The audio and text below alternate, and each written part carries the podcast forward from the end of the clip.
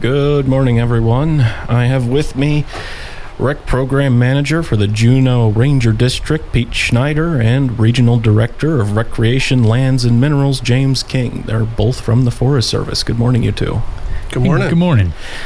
Now, you're here to talk about the recent Alaska uh, cabin funding that was announced for Alaska cabins, and I was looking at the map. There's a lot planned for Southeast.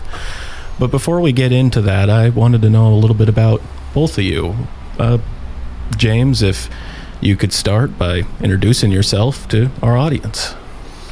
So, thank you. Yeah, I grew up here in Juneau. Uh, was the first director of Trail Mix here in Juneau. I went on to work for state parks and then uh, came back to the Forest Service here uh, about seven years ago as the regional director. And Pete? Right. Hey, I'm actually a transplant. My wife grew up here, but uh, we met in college down in Idaho.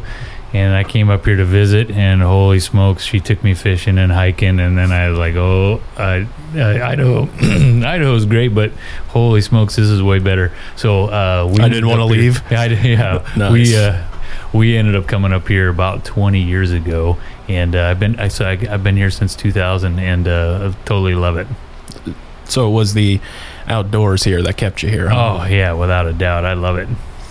Well, very good.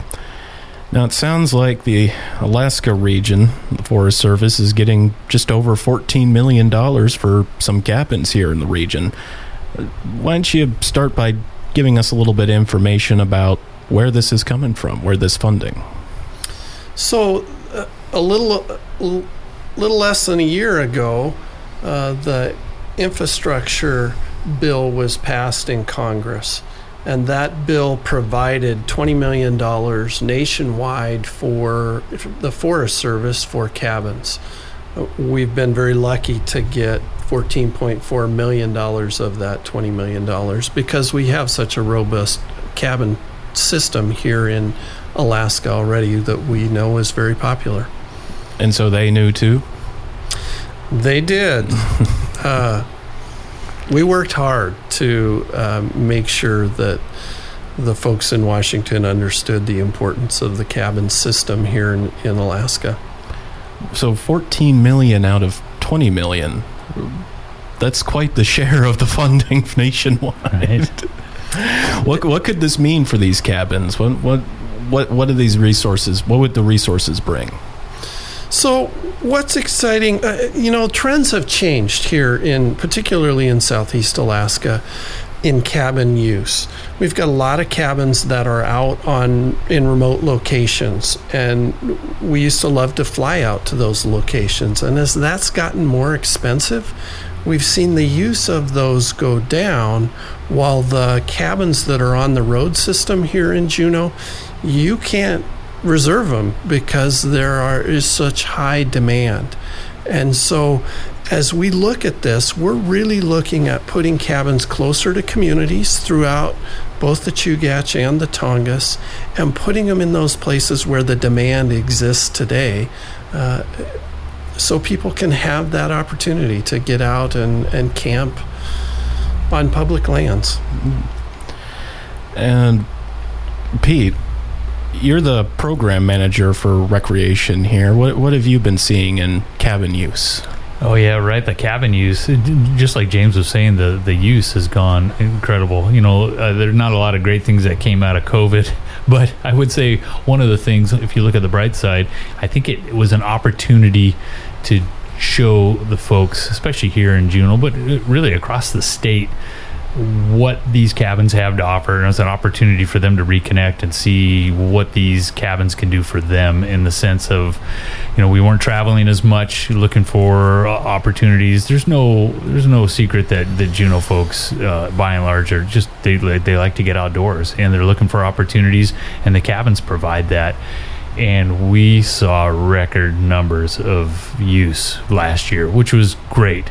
Uh, and it, not just our cabins, but even our day use facilities. You know, you got Auk Recreation, you got Skaters Cabin, Lena. All those facilities were getting incredible amounts of use, and it it's great. That's what that's what they're there for. Uh, uh, we had to respond by uh, making sure that they we could keep them keep them up and operating to, to the standards. And it's great to see that, and it encourages us to move forward with this wonderful opportunity to uh, to try and capture that and maintain that. And uh, and if we are going to build new cabins, uh, we we see that the, the base exists, the interest exists, the demand is there, and I don't see that going away uh, anytime soon. And you mentioned what Juneau currently has to offer. Could you put this in perspective? How many cabins do we have right now? Uh, that's a great question. So the Juneau district has 11 rentable cabins, and of course there's city cabins and state cabins as well. For a lot of the users, it doesn't really matter who manages them; they're excited to use them. But the the Juneau Ranger District, the Forest Service, has 11. Two of those are in Skagway. Uh, those are very unique cabins, the Laughton Glacier and the Caboose, the Denver Caboose that's up there. But for the Juneau residents, we really have nine. And uh, the, the cabins that we have available, there's a wide variety. Some are only accessible by boat. Uh, some, of course, uh, you can you can fly into, like the cabins out at Turner Lake, and then, of course, we have some that are are hikeable. So it's a, it's a pretty wide variety, but an opportunity exists for us to explore other locations where we can put more cabins. And so when I look over at the public comment uh, website that's been provided for this program, because this is over multi- multiple years, right? This Correct. cabin production effort. Could you could you explain that?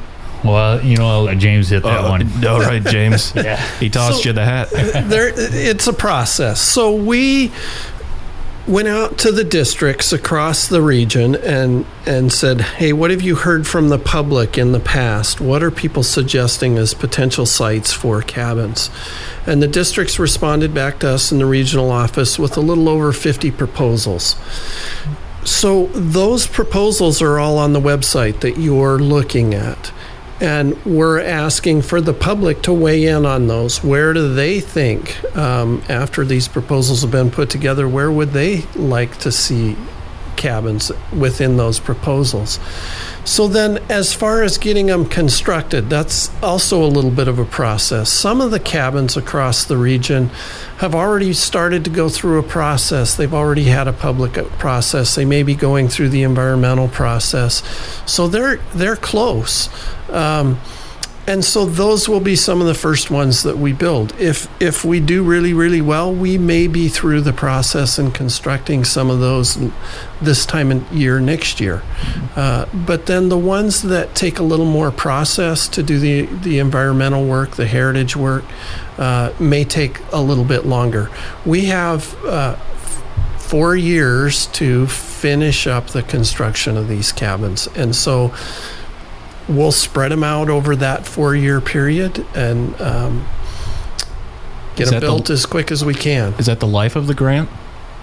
So yeah, the, the the we the money coming from the infrastructure bill it has a five year lifspan. Okay. But the bill passed last November, and it just takes a while to get through the process at the at the re, at the national level to decide how to allocate out those dollars and give us give us the actual money and then it takes us a little while to get through our processes including this public outreach uh, process that's that's going on now Now, of course, unless a listener goes over to the Forest Service website and look at the map themselves, they can't quite get an idea of what we're looking at right here.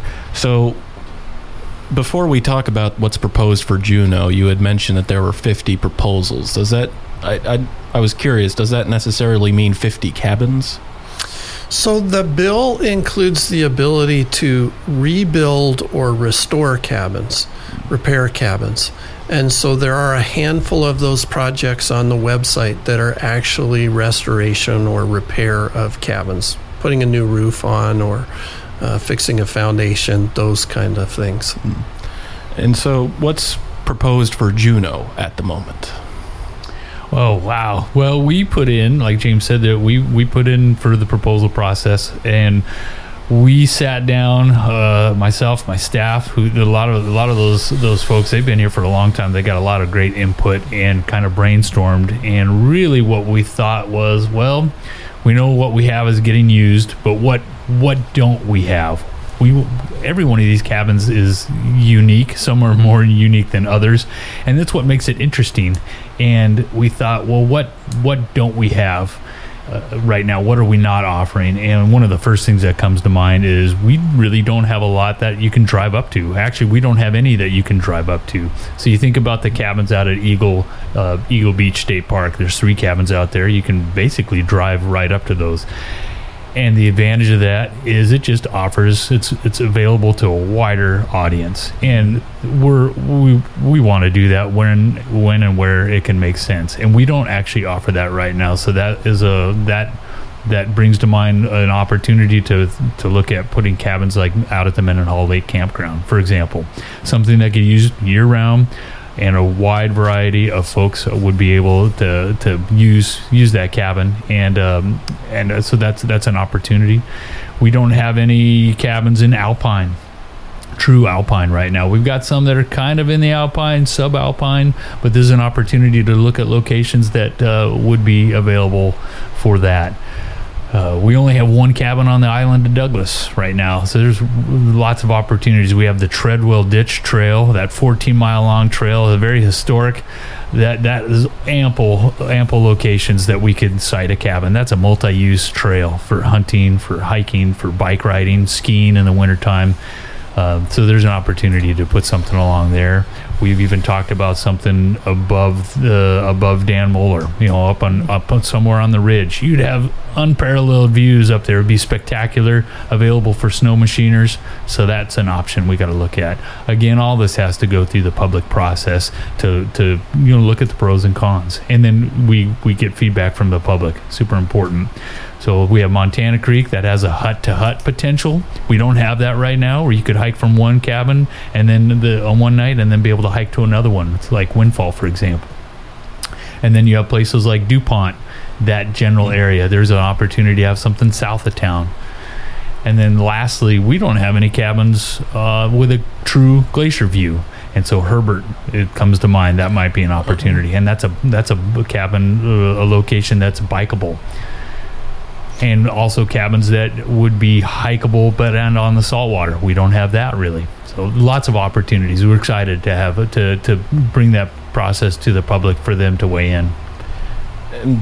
So this is not a not a done deal by any means. Then these pro- these proposals. No, no.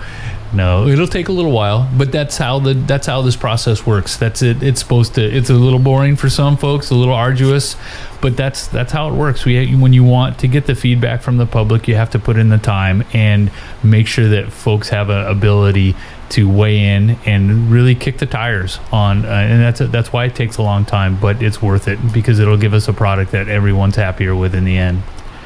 Well, if somebody is eager to tell you that they want a cabin over by Treadwell right this moment, well, how can they comment?